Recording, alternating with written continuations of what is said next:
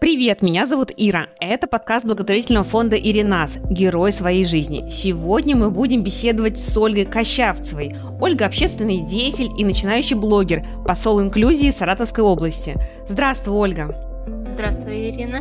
Расскажи, пожалуйста, подробнее, чем ты занимаешься. Я работаю, я юрист по образованию, самозанятая, предоставляю юридические услуги. В последнее время в Саратовской области я поняла, что у нас плохо развит инклюзив, то есть люди с инвалидностью не вливаются в общество с людьми здоровыми, то есть в основном люди, они стесняются, не выходят на улицу, замкнутые, не пытаются себя развивать.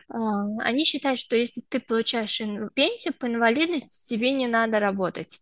Это вот самая большая проблема, моя боль в обществе, когда я знакомлюсь с ребятами с инвалидностями и спрашиваю, почему вы не работаете, а мы получаем пенсию, и нам это хватает. Вот это самая мне прям больная тема, и люди, они стесняются выходить в обществе. Даже прогуляться по улице, для них это, считай, что они испортят вид города. Набережные, да? Да, набережные. Да. Выйти на улицу и прогуляться. Я читала про твой проект «Инклюзивный пикник». Расскажи, пожалуйста, про этот проект. В этом году было 50-летие нашего Центра адаптации и реабилитации инвалидов «Парус надежды». И я предложила, давайте я съезжу на форум и защищу данный проект. Был Росмол и грант Павловского федерального округа. Я защищала проект, но, к сожалению, я не выиграла грант, меня это не остановило. Я поехала на второй форум, это форум уже нашей области, молодежный образовательный форум «Хопёр», где я защищала также грант.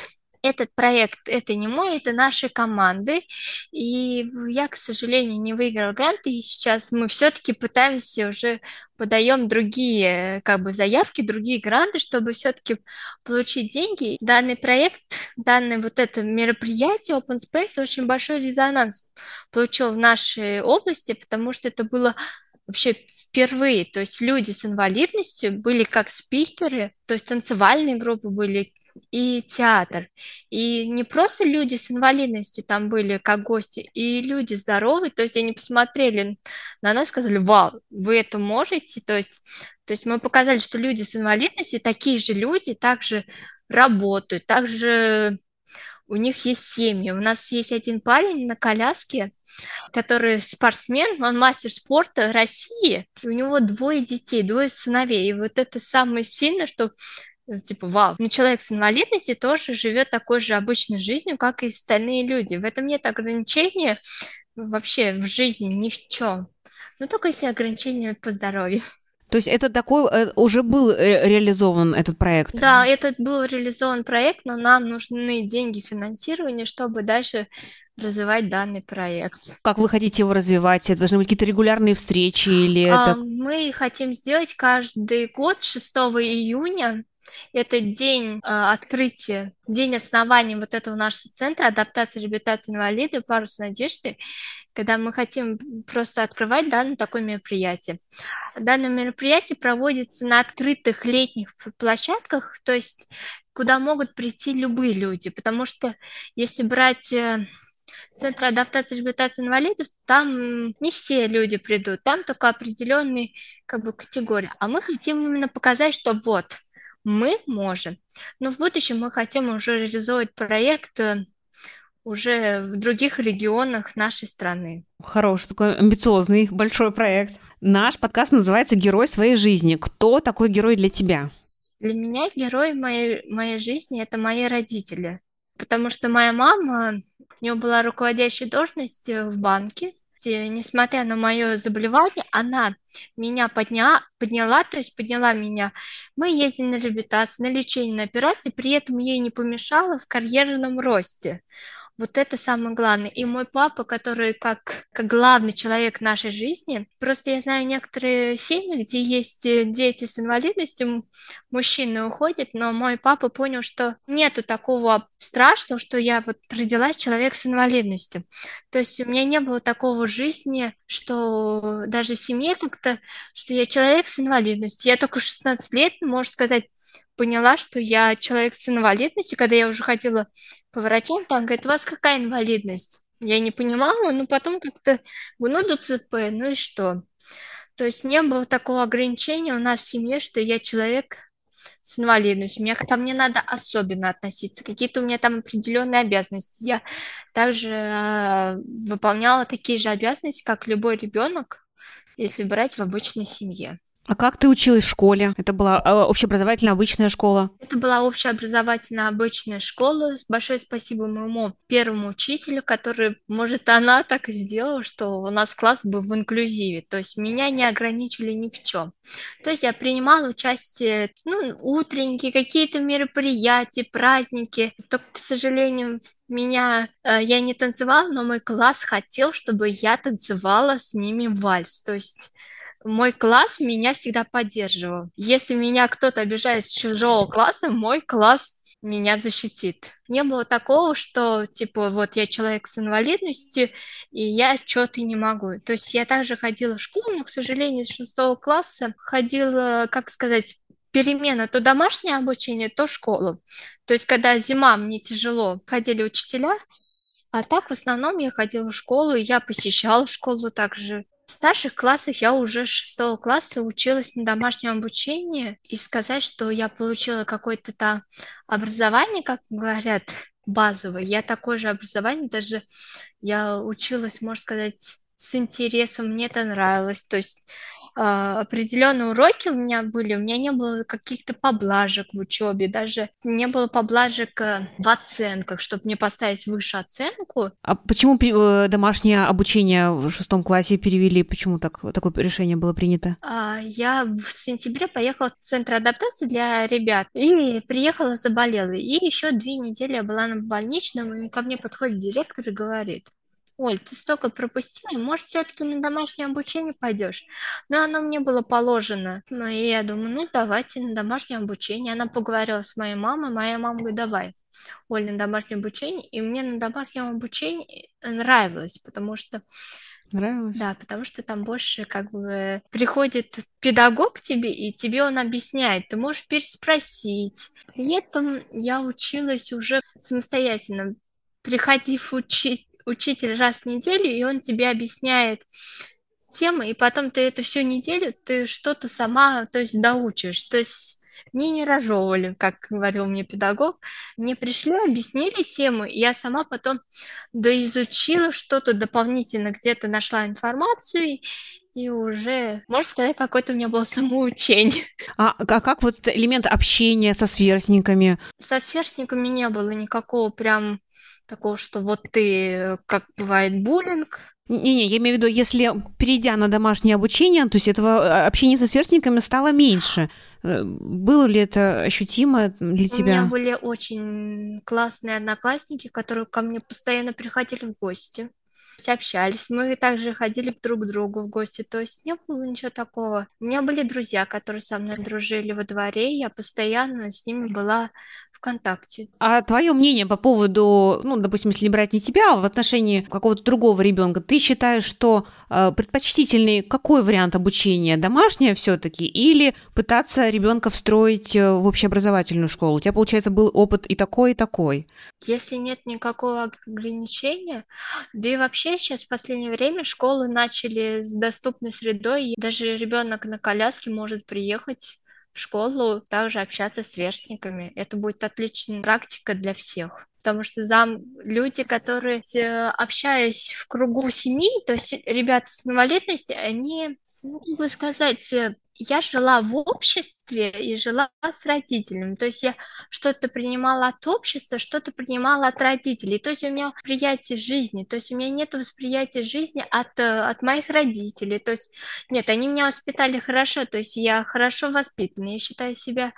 То есть у меня точка зрения хорошая. То есть тебе и общество какое-то дало воспитание, и родители, то есть и там ты взяла то, то, что нужно было. Я хочу сказать, если бы не мое как меня родители везде, я везде была, то есть ездила на море, там общалась со своими сверстниками, там ездила куда-нибудь на какие-то мероприятия, где знакомилась с ребятами, то есть я умею контактировать и общаться с обществом, то есть у меня нету ничего такого замкнутого, чтобы замкнуться в чем-то там, войти в ступор, ой, я стесняюсь туда идти, то есть я постоянно где-то в обществе, мне даже говорят: Оля, давай не так сильно, мы здесь даже тебя конкуренткой считаем.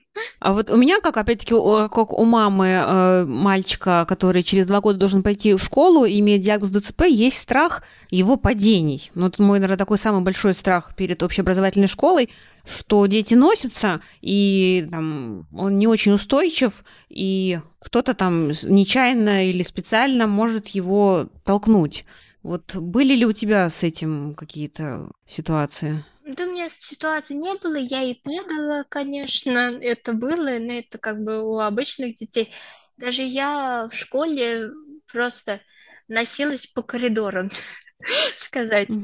Может, как-то первый учитель там с ребятами поговорил, что вот в нашем классе будет Оля, которая особенно, с ней надо поаккуратнее, надо ей в чем-то там помогать, но мне кажется, помощи, но мне ребята помогали, ну, как бы сопровождали. В основном я сама, я донесу портфель, я там сама обуюсь, и мне кажется, ничего бояться не надо, мне кажется, если ребенок будет... Мне кажется, когда я начала учиться в школе, мое состояние физическое стало лучше, потому что я постоянно ходила, двигалась, бегала, то есть в этом ничего нет страшного.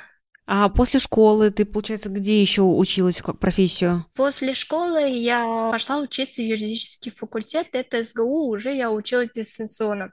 В связи с тем, что мне прооперировали в 17 лет, это 11 класс, мне надо было, потому что я физически не могла нигде там ходить, я училась дистанционно. Закончила бакалавриат, потом магистратура, это уже ученая степень считается, но там уже я училась заочно, я ездила 2 раза в год в университет, то есть в этом нет ничего тяжелого, и я... А сейчас, допустим, передвижение на общественном транспорте, для тебя это, ну, как-то надо собраться с мыслями, или это тебе дается очень легко? Ну, собраться с мыслями я как-то в общем на общественном транспорте не езжу, потому что я постоянно на машине, но, к сожалению, не я за рулем пока. В основном моя мама. То, что хорошо, вот это герой моей жизни, мама, еще раз повторю, потому что она и выучилась на права, и меня подняла, и в основном... А насколько ты активно занимаешься дома сама физическими какими-то упражнениями или куда-то ходишь? Ну, в основном я утром делаю гимнастику, это самое обязательное, а тренажеры тоже как дополнительно, чтобы... не было спастики. То есть что такое спастика? Это когда человек постоянно не в движении, и он уже... мышцы коченеют, и человеку тяжело становится двигаться. Я это понимаю, и я слежу за своим здоровьем. А что представляет собой гимнастика? Что за упражнения? А обычная гимнастика — это у меня... Ну, конечно, я занимаюсь руками. Это у меня гантели. Потом спиной это палочка для занятий спорта такая. Ну, и, конечно, ноги поднимаю, сгибаю, все вот на животе и на спине делаю, чтобы быть всегда в тонусе. То есть ты дисциплинированно каждое утро делаешь это? Но я знаю, что этот подкаст будет слушать моя мама, я скажу честно, признаюсь. Я не часто занимаюсь на велотренажере. На велотренажере не часто, а упражнения? Упражнения каждый день, это самое обязательное. Если я не сделаю, я буду просто, мне кажется, я буду себя чувствовать плохо.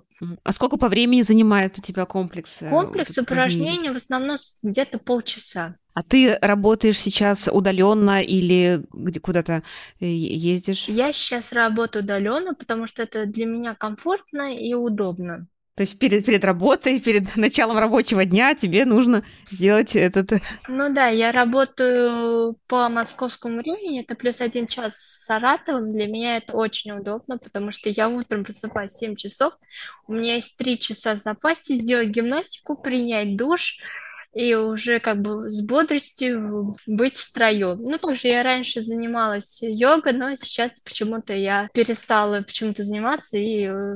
жалею об этом. Немножко отвлекусь, про нас расскажу. Мы сейчас открыли для себя тэквондо.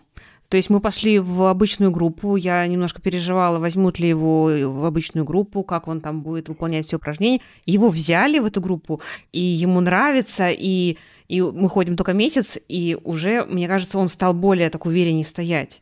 И мне просто интересно, какие еще виды активностей могут быть применены для людей с особенностями в развитии. Йога, ты сказала еще. Бассейн. Вот это самое обязательно. Я когда хожу в бассейн, я просто когда влазь, у меня такое ощущение, как будто с тебя с каждой ноги 10 килограмм ушло, потому что это легкость, да. Бассейн. Конечно, занятия в тренажерном зале, это тоже полезно для человека с ограниченными возможностями, особенно для ДЦП, это... Когда я езжу в реабилитационный центр, и там есть спортивный зал, и там поставили тренажер для ног, то есть жму тяжесть 30 килограмм, это достаточно хорошо, и для моего, как однажды сказал, говорит, не сказать, что у тебя ДЦП, потому что один парень там, который с ДЦП сел, он 10 килограмм еле-еле лежал, а я 30. И в основном надо много ходить, много гулять, вот это самое обязательное. А ты ходишь с опорой, да? Или... С тростью. С одной тростью, получается, да? А ты всегда с ней ходила? Я с ней начала ходить после операции. На долгие расстояния я хожу с тростью. Если где-то я в помещении, мне кажется, там я более уверена, потому что брать наш поселок, где я живу, там вообще неровные дороги, и для меня какая-то прям страх какой-то, когда я иду, мне нужна какая-то опора, я иду как бы спокойненько. А если где-нибудь в помещении ровные поверхности, я более уверенно, более спокойно иду, даже без трости. Я вот езжу в центр реабилитации, я там уже хожу без трости. А в центре реабилитации чем вы там занимаетесь? Центр адаптации и реабилитации инвалидов «Парус надежды», он оказывает реабилитационную деятельность, то есть медицинскую, там ЛФК, массаж, бассейн. Тренажерный зал у них ходит, еще какие-то... То есть он такой крупный, если и бассейн есть, то есть это большой центр, да? Ну, я не скажу, что большой центр, но он находится у нас не в центре города, ну, где-то небольшое здание такое, и просто бассейн, он такой тоже небольшой, и там, то есть в основном занимаются аэробикой. То есть есть инструктор, который приходит и занимается аэробикой. И есть дополнительные уже социальные какие-то кружки, это уже фотоклуб, гончарная, мастерская, то есть где-то шьют, лепят там. И еще у нас есть блиц-вопросы. Любимая книга? Мне кажется, я готова перечитывать Лобковского, просто психолога. Мне кажется, он такой человек, который, открыв его книгу, тебе становится легче. Хорошо. Любимый фильм? Я думаю, скажу «Чучело». А какую музыку ты слушаешь, если слушаешь? Я в основном работаю и включаю джаз. Помогает как-то настроиться? Не отвлекает, и при этом просто такое хорошее настроение. Может, ты хочешь с нами чем-то еще поделиться? Чем поделиться? Ну, я скажу, люди с инвалидностями, особенно ДЦП, пожалуйста, не жалейте себя, ходите больше. Даже через боль можно все-таки как бы восстановиться. Я хочу привести пример. У нас педагог по физической культуре в университете рассказала историю, когда она увидела девочку с ДЦП, с которой занимался с ней тренер. И она ходила на ходунгах, ей очень было тяжело. Она ходила по стадиону, то есть в круги. Извините за подробности, когда она шла, ей было так тяжело, что она пукала. То есть потом через год, встретив эту девочку, она стала еще как бы лучше ходить, и у нее стало лучше получаться в ходьбе. Спасибо большое, Оль, за наш диалог. До новых встреч. До новых встреч. Все, пока. Я надеюсь, все хорошо было. Все отлично.